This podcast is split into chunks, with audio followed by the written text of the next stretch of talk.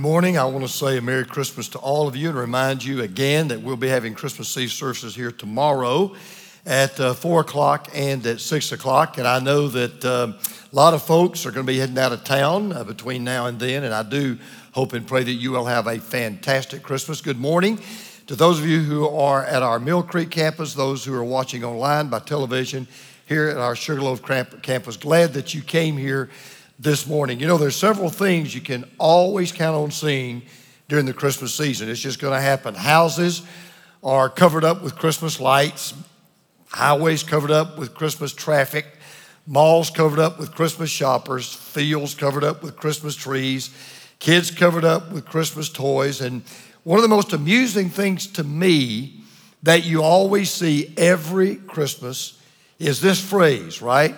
Let's put Christ back into Christmas. It'll, you'll see it on a bumper sticker, you'll see it on a car, you'll see it on a billboard, you'll see it on a sweatshirt. And, and I always get kind of amused when I, when I see that slogan because if you truly understand Christmas, you can't take Christ out of Christmas. Now, you can take Christ out of Christmas and not understand Christmas. But to truly understand Christmas, you cannot take Christ out of Christmas. I mean, think about it. It's not Santa Moss. It's not Frosty the Snowman Moss. It's not Rudolph the Reindeer Moss. It is Christmas. So it'd be like saying, let's put the tomato back in tomato soup. Let's put the bananas back into banana pudding. I mean, you cannot have one without the other. And that's why we've been in this series that we've been calling Christmas Unwrapped because I believe that far too many people unwrap Christmas gifts, but they never unwrap the gift of Christmas. You know, it's kind of interesting how we made Christmas such a big deal, and I think that we should. But here's what's amazing the early church never celebrated the birth of Christmas. As a matter of fact, the earliest celebration of Christmas we can find in history occurred 300 years after Jesus was born. And yet it was because of his birth and only because of his birth that Christmas became a holiday tradition. And yet I'll tell you what just blows my mind. Think about this. There are about, about two and a half billion people on this planet. They will stop everything they're doing in a couple of days and they will celebrate this son of a carpenter who was born in a truck stop town, didn't even have a stoplight. His parents were a teenage girl and a young man who wasn't even the biological dad. And they'll stop everything they're doing. Everything will come to a halt. Shops will close down. Businesses will shut down. Everybody will stop to celebrate the birth of this little baby. He never wrote a book, never wrote one word in any book that we know of. He never spoke to a crowd outside of his country. As a matter of fact, he never traveled more than 30 miles from his hometown. And yet, billions of people will stop everything they're doing and celebrate Christmas. Any moment you, you could pick any moment, 24 hours a day, seven days a week, and you will there will be millions of people around the world studying what he said, reading words that he spoke, worshiping him as God. And, and, and you say, well, why is that? How do you explain that? Because when you really dig down, there's a lot more to the glory of Christmas than just the story of Christmas. And see, too often what we do at Christmas is, is we just kind of stop about a third of the way through the whole story. Christmas was actually the beginning of a round trip that Jesus took from heaven to earth and back to heaven. I want you to imagine that there is a degree in Christmas, that you could get a college degree in Christmas. There would only be three classes. Now, if you've been in this series, we've already taken two of those classes, all right? The first one is what we call Christmas biology. And we learned in Christmas biology that Jesus was born of a virgin. He had an earthly mother, he had a heavenly father, but unlike any other baby that was born, he was born without a sinful nature. You never had to teach him to tell the truth, he always told the truth. You didn't have to teach him to get along with his brothers and sisters, he always got along with his brothers and his sisters. He was born without a sinful nature, therefore, he was the sinless Jesus. First class, Christmas biology. Second class, we took that last week. We call that Christmas theology. And in Christmas theology, we learned that he was a human being just like every baby is a human being, but he was also the Son of God. He was unlike any baby that's ever been born. He was fully human and fully God. Now, most of the time, we say, okay, heard it a thousand times, been there, done that, know the story, and we think that's where the Christmas story ends, but it doesn't. Because if you only take those two classes, you don't get a degree in Christmas. Because there's a third class you have to take and you have to know, and that's what we call Christmas doxology. Now, the word doxology literally comes from two Greek words. One means praise, the other means glory. And so when you put those two words together, it means a word of praise, a word of glory. It's literally a word or an expression of praise and glory. And if you want to understand Christmas doxology, we've got to turn to a man. Some of you have heard of him. His name was Paul. We got to turn to a man who, unlike the shepherds and unlike later on the wise men, he never experienced the birth of Jesus. As a matter of fact, this is kind of interesting. As a biblical writer, Paul, who wrote more than half the New Testament, he never explicitly talks about the birth of Jesus. Unlike the disciples, he never physically met the physical Jesus, but he did meet the risen Jesus. Yet when you read Paul and you read his writings, it's real interesting. He never mentions the birth of Jesus, never talks about it. Matter of fact, he, he, he really doesn't even, even dwell on the, the birth of Jesus. He doesn't mention Christmas biology. He doesn't really record Christmas theology. But what he does tell us about is the Christmas doxology. And he shows us the full meaning of Christmas. He gives us what I call Christmas completely unwrapped. So if you brought a copy of God's Word, I want you to turn to the New Testament. It begins with the four Gospels Matthew, Mark, Luke, John. And I want you to turn to Philippians chapter 2. Philippians chapter 2. Now, here's what you're going to see it's what most people miss every single year, and that is Christmas begins with a baby in a cradle. But that's just the beginning of the story. The middle of the story is that the baby in the cradle becomes a Savior on a cross. And the end of the story is the Savior on a cross becomes a king on a throne. Because here's what I want you to see. And I'm going to say this, and you're going to sit there and you go, not really, but it's true. Christmas is more than a day. As a matter of fact, Christmas is more than even a season. Christmas actually is something we ought to celebrate every day of the year. Because when you really understand Christmas, you realize this is why every day I ought to put my focus on Jesus. This is why every day I ought to place my faith in Jesus. This is why every day I should proclaim my future with Jesus all year round. Because when you read what we're going to read in Philippians chapter 2, Paul says if you want to want to graduate with a degree in Christmas, there are three things you ought to do every single day. Number one, we should be thoughtful that Jesus identified with us. We ought to be thoughtful that Jesus identified with us. Now, keep in mind, Paul doesn't give any details about Jesus' birth, okay? He leaves that to Matthew and Luke. Here's what they did they take us back to Bethlehem when Jesus was born. What Paul does is he takes us back before Bethlehem, before Jesus was born. He takes us backstage behind the curtains of eternity. He says, Hey, let me show you what took place before that baby was put in that cradle. Let me show you what took place before that Jesus was even born. So he says this in verse 5 Have this mind among yourselves, which is yours in Christ Jesus, who, though he was in the form of God, did not count equality with God a thing to be grasped. Now, two things jump out immediately. He says, first of all, Jesus was in the form of God. That's a very, very interesting word. It refers to a Roman stamp. And, and, and, let me explain what that means. Back in the day, whenever a king or a judge or a magistrate or some official person wanted to send a letter to someone and they wanted that person to know it was an original letter, it was an official letter, and it came from that person, they would take a ring. It would bear the emperor's insignia. They would press it into some hot wax, and then they would put it onto that document, and the impression in the wax would be an exact representation of the insignia of the king. And what Paul is telling us is this He's telling us that Jesus is the precise representation of God. In other words, Jesus is exactly God. He said he did not count equality with God a thing to be grasped. Just curious question. How many of you took geometry in, in high school or college? How many of you are glad you never have to take it again? Okay. Let's see how, how well you remember your, uh, your uh, geometry.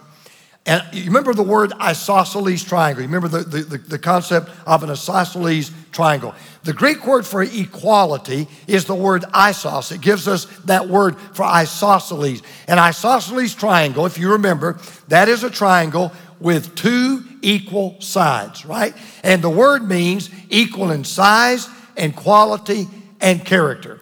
So, what Paul is saying is you need to understand that little baby that was born in that cradle was equally God. But he wasn't just equally God, he was eternally God. Before he was laid in that cradle, he was a king on a throne. Before he was a, human being, he was God. Now, he did not cling to that equality when he came to planet Earth, but he claimed that equality. And the point that Paul is making is when Jesus became a man, he never quit being God. He didn't lay down his godhood and say, okay, I'm going to be a man just for a while. So, if you're a mathematics person, when he became a man, there was no subtraction. He was God in all of his fullness. There was no division. He didn't give up his godhood to make room for his manhood. He was not part human and part divine. He was not a mixture of deity and humanity. He was fully both. But even though there was not subtraction and there was not division, there was addition. When he was born, he was God, but he took on human nature, which he had never before possessed. So, in other words, what Paul is saying is, though you may not realize it, what I'm telling you about is the greatest miracle that has ever taken place in the history of the world. There are a lot of great miracles in the Bible. We re- we've read about many of them the creation of the world, the parting of the Red Sea, Jesus walking on water, even coming back from the dead. They're all great miracles. But Paul is telling us the greatest miracle that's ever happened is the time when God literally became a man. So Jesus is not just a man among men.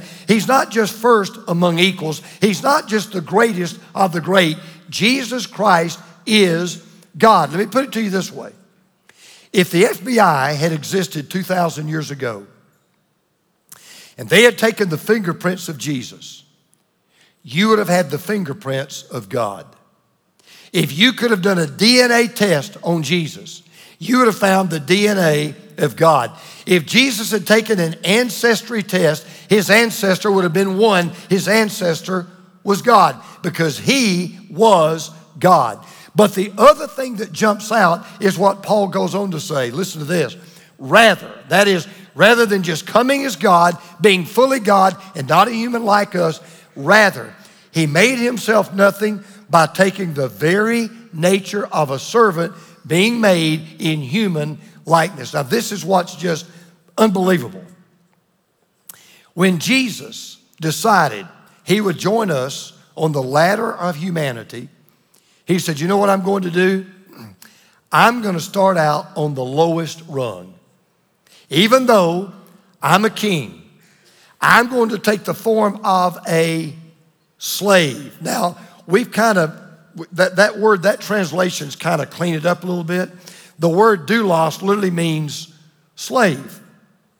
And what puzzled so many people when they met Jesus, by the way, even his own disciples, when they met Jesus, they really thought, hey, we think this is the guy. We, we think this is the Messiah. We think this is the one the prophets talked about. We think this is the one that we've been looking for. But what they could not figure out was, was, was but wait a minute. He, he didn't come as a conquering, reigning, honored king. He, He's just a guy. He's just a man like us. We thought he'd be surrounded with servants, but he is a servant. He, he, he took the form of a servant. He lived just like a slave. And because remember, back in that day, slaves owned nothing, they had nothing. Jesus never owned anything. Have you ever thought about this or not? Everything Jesus ever had, Jesus borrowed it or somebody gave it to him. He borrowed a place to be born, he borrowed places to sleep, he borrowed a boat to cross the Sea of Galilee, he borrowed a donkey to ride in a town, he borrowed a room to have the last meal he would ever have. He even had to borrow a tomb to be buried in. He came as a slave, and yet we're told he was made in human likeness. That word likeness means to be exactly like what it appears to be. In other words, he was not a clone. He, he, he was a human being. He was real flesh, real blood, human, just like you and me. I told you last week, that's what is so unique to Christianity is not just the belief that Jesus was God, but that in God, in Jesus, God became a human being. See, every other religion in the world expects their God to be just that. He be God. Don't be a man, don't need a man, be God. And yet, Christianity is the only religion that says no. If you want to know God as God, you've also got to know God as a full human being. God did not just come as a human being, but the lowest of human beings. And that's why the religions say, but that's so ungodlike. No, it really isn't. That's exactly what God is like. And we're the only religion in the world, if you want to call us a religion, which we're really not. Christianity is the only faith in the world that says if you want to know the real God, the true God, the only God, He came as a human being just like us. But the Christmas birth begs a Christmas question Why did God do that? Why would God identify with us as a human being? Why didn't He just come as God? Why would the Son of God leave the glory of heaven to come to earth as a Son of Man? Why on earth would God leave a throne as a king and come to earth as a slave? Why in the world would Jesus leave a place where he was exalted to come to a place where he was executed?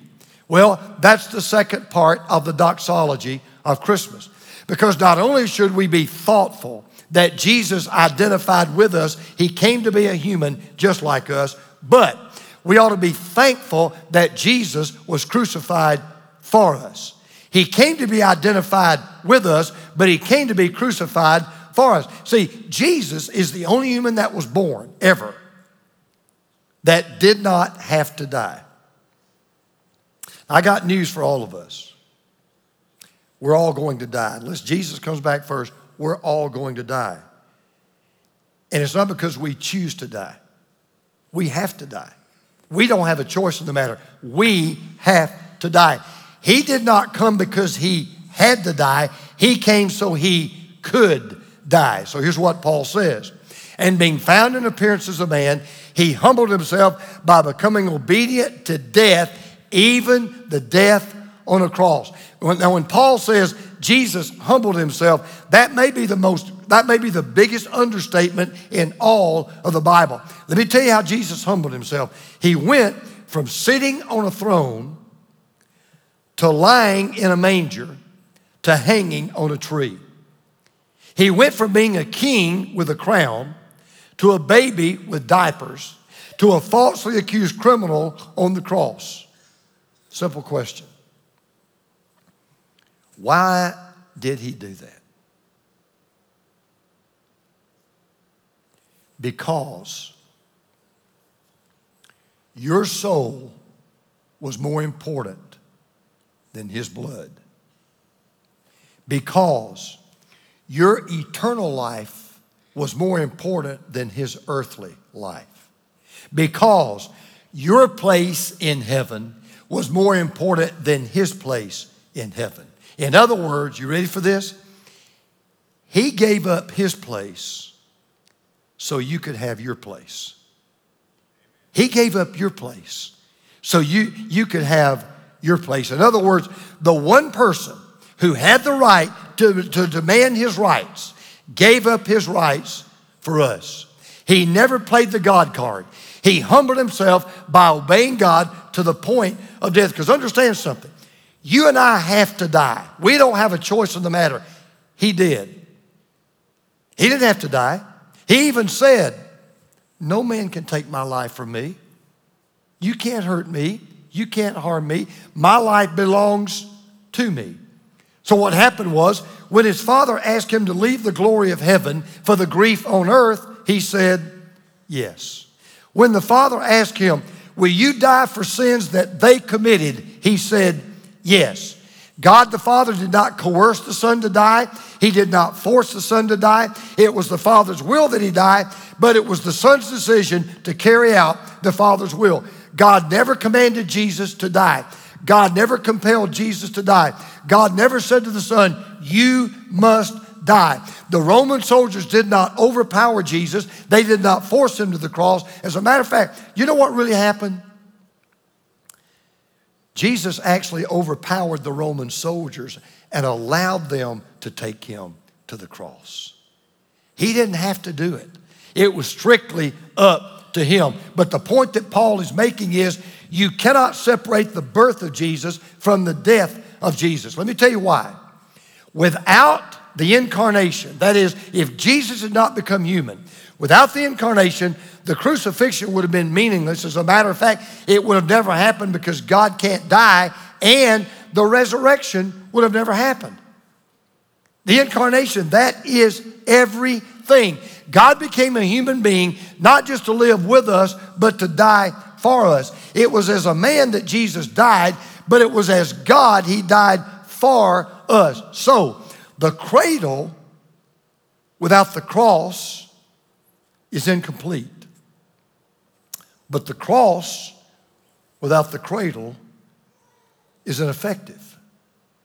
And then Paul goes on to say this. He said, Oh, by the way, he didn't just die, he died the death on a cross. He didn't die a peaceful death on a soft bed, surrounded by friends and family, giving, giving him a tearful goodbye. He died the worst form of torturous death you can imagine. To this day, Experts on dying say that crucifixion is still the most cruel, excruciatingly painful, shameful form of execution ever conceived by humanity. As a matter of fact, it was such a low form of death. It was reserved for slaves and for the worst of criminals. If you were a Roman citizen, you could not be crucified no matter how bad a crime you committed because the Roman Empire believed even a Roman soldier is above this kind of dying. We reserve this kind of death for the lowest of the low. I mean, that's what makes the cross so amazing. Because to go back, before you and I were even created, before this world came into existence, Jesus was at the very top of the organizational chart of the universe. He was God. But at the end of his life,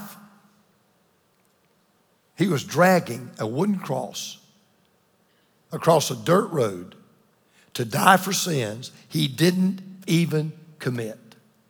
But he never pulled rank. He never asked to be first in line. He never demanded his right. He always leveraged who he was. He always leveraged the power that he had for the good of others and for the glory of God. And that's when you begin to unwrap not just Christmas gifts, that's when you begin to unwrap the gift of Christmas. When you finally wake up and realize, hey, wait a minute, I get it. Christmas is not just about what Jesus has done for me. Christmas is now about what I can do for Jesus. Because the way he lived his life is the way I should live my life. And that's why Paul begins this entire passage with this verse.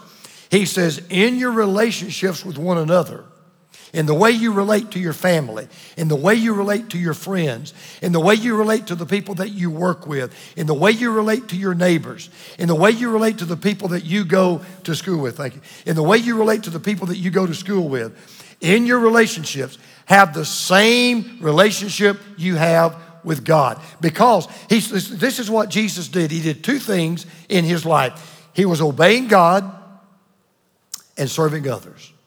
He spent his entire life doing those two things obeying God and serving others. Let me tell you what that means, okay?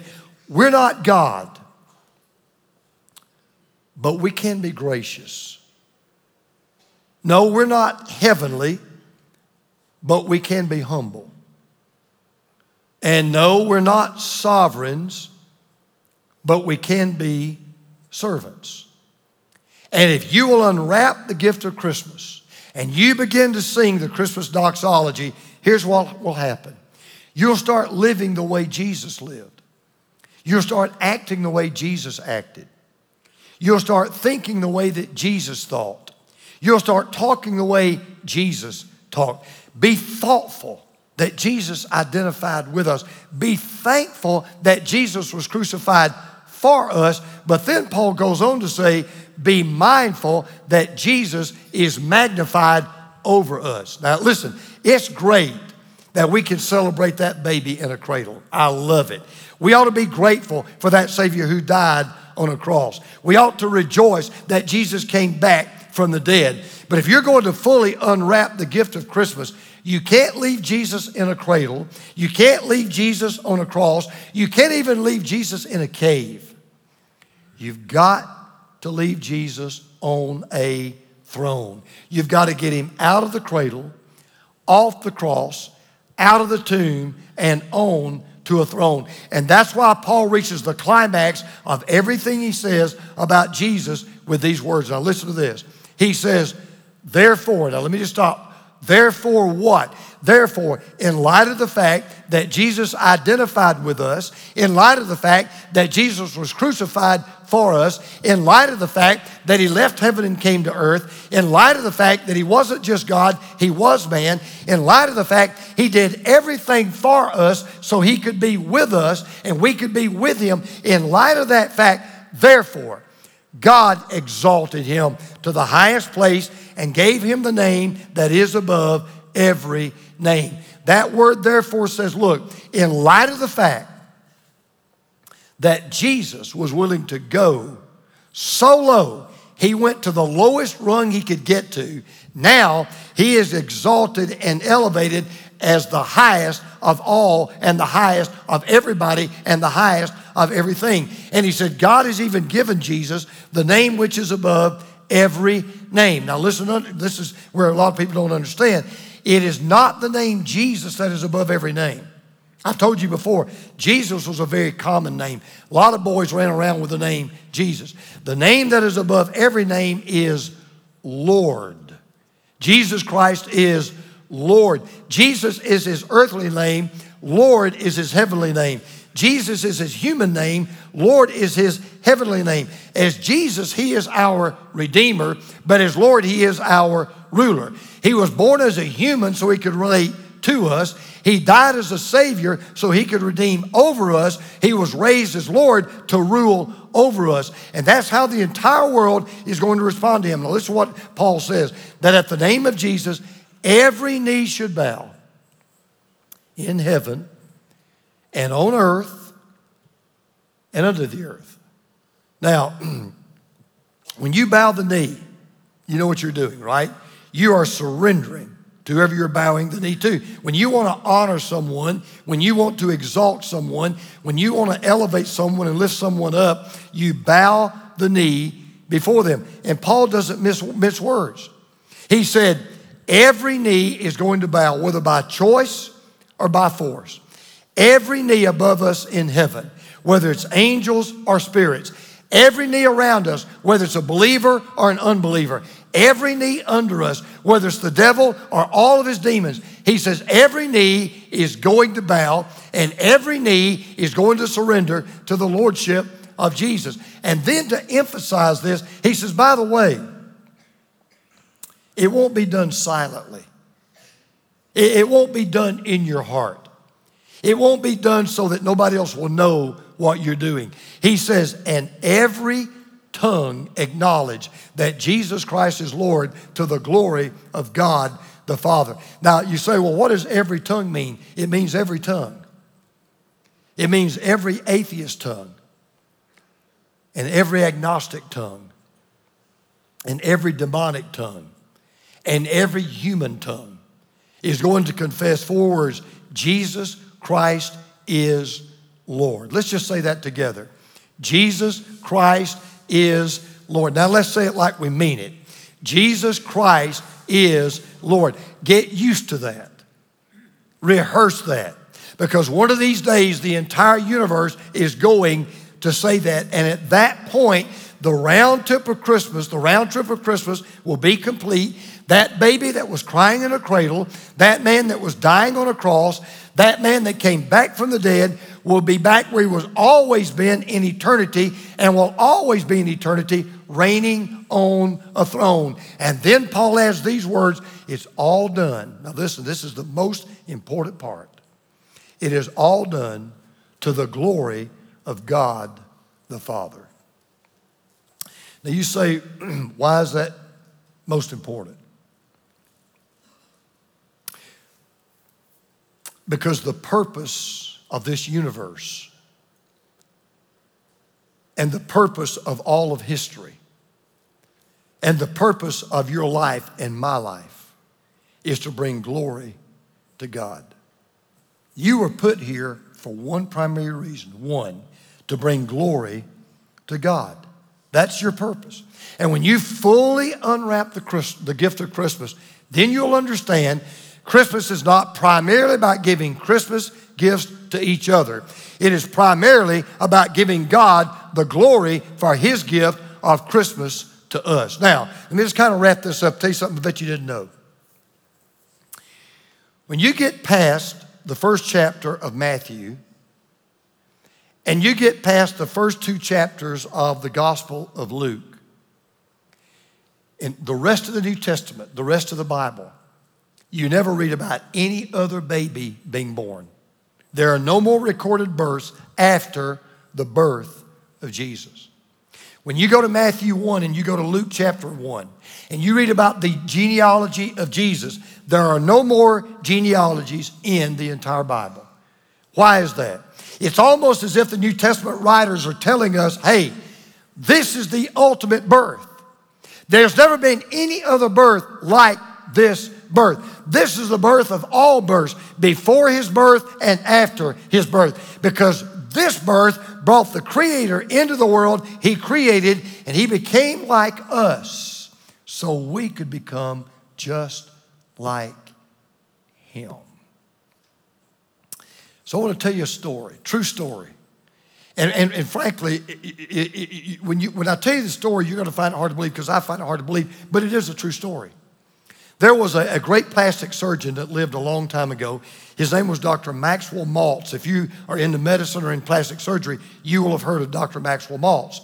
He, he tells, and Dr. Maltz tells this true story, unbelievable story. There was a man who had been injured in a fire. His parents' house caught on fire, and he happened to be there. And in trying to save his parents from this burning house, they actually died. He was not able to save them. But in the process, his face was burned and his face was totally permanently disfigured. Well, for some reason, he got the impression that this was God's punishment on his life because he had not always lived for the Lord. He had not always lived for God. And so somehow he thought, okay, this is God's retribution. This is God's punishment. And so after his face was so disfigured, he wouldn't let anybody see him. He, would, not even his own wife. He would not let anybody in to see him at all. He was in a deep depression. He didn't really, he wasn't sleeping well. He didn't eat a lot. He was totally antisocial. He just became kind of a hermit. So his uh, wife went to Dr. Maltz. She'd heard about him. And so she went to see him and see if he could help. And she told him the story. And he said, You know, I believe I can restore his face to where he'd be willing to see other people. Well, she knew that wouldn't help because he refused any help. He was convinced that, you know, this was God's punishment for him. And so she said, No, that really won't help me. So Dr. Maltz said, Well, then I don't understand. Why did you come to see me? And he couldn't believe what she said. She said, Dr. Maltz, I want you to disfigure my face just like his. He said, What? She said, You heard me. She said, I want you to disfigure my face so I can be just like him. Because maybe if I can look like him and hurt like him, maybe he'll let me back into his life. Well, Dr. Maltz was shocked. And of course, you know, he, he denied her request. But he was so moved by the love that this woman had for her husband, he said, Where do you live? And she said, Why? He said, Just tell me where you live. And she wrote down the address. He said, When my office hours are done today, I'm coming to your house. She said, Why? He said, Just, just trust me. So that afternoon, after he saw his last patient, took off his smock, got on his coat, drove to this man's house, knocked on the door. She let him in. He went to the man's bedroom door. He knocked on the door. He said, Sir, my name is Dr. Maxwell Maltz. I'm a plastic surgeon. And he said, I want you to know, I believe all of my heart, I can restore your face where nobody would, be, would, would, would mind seeing you at all. I can help you. Would you let me help you? There was no response. Dr. Maltz said, Sir, please come out. Look, don't worry about me. I've seen a lot of faces before. It's not going to bother me at all. Just let, let, please just let me come in and talk to you. Again, there was no answer. So he didn't know what to do, and he thought for a moment, and, and then he said, Sir, let me tell you about your wife. And let me tell you what she did. He said, She came to my office today and she asked me to disfigure her face and make her face look like your face so you will let her back into your life. That's how much she loves you. If you care anything about her, please open that door. And there was a moment of silence, and the doorknob began to turn, and the man came out. When I read that story, I thought to myself, you know, the way that woman loved her husband tells us just a fraction of how much God loves us, except He didn't just make the offer, He took on our face. He disfigured Himself. He became like us. He suffered like us. He died like us. He died for us so we could be just like Him and live with Him forever. That is the Christmas doxology. And now we have Christmas unwrapped. Let's pray together.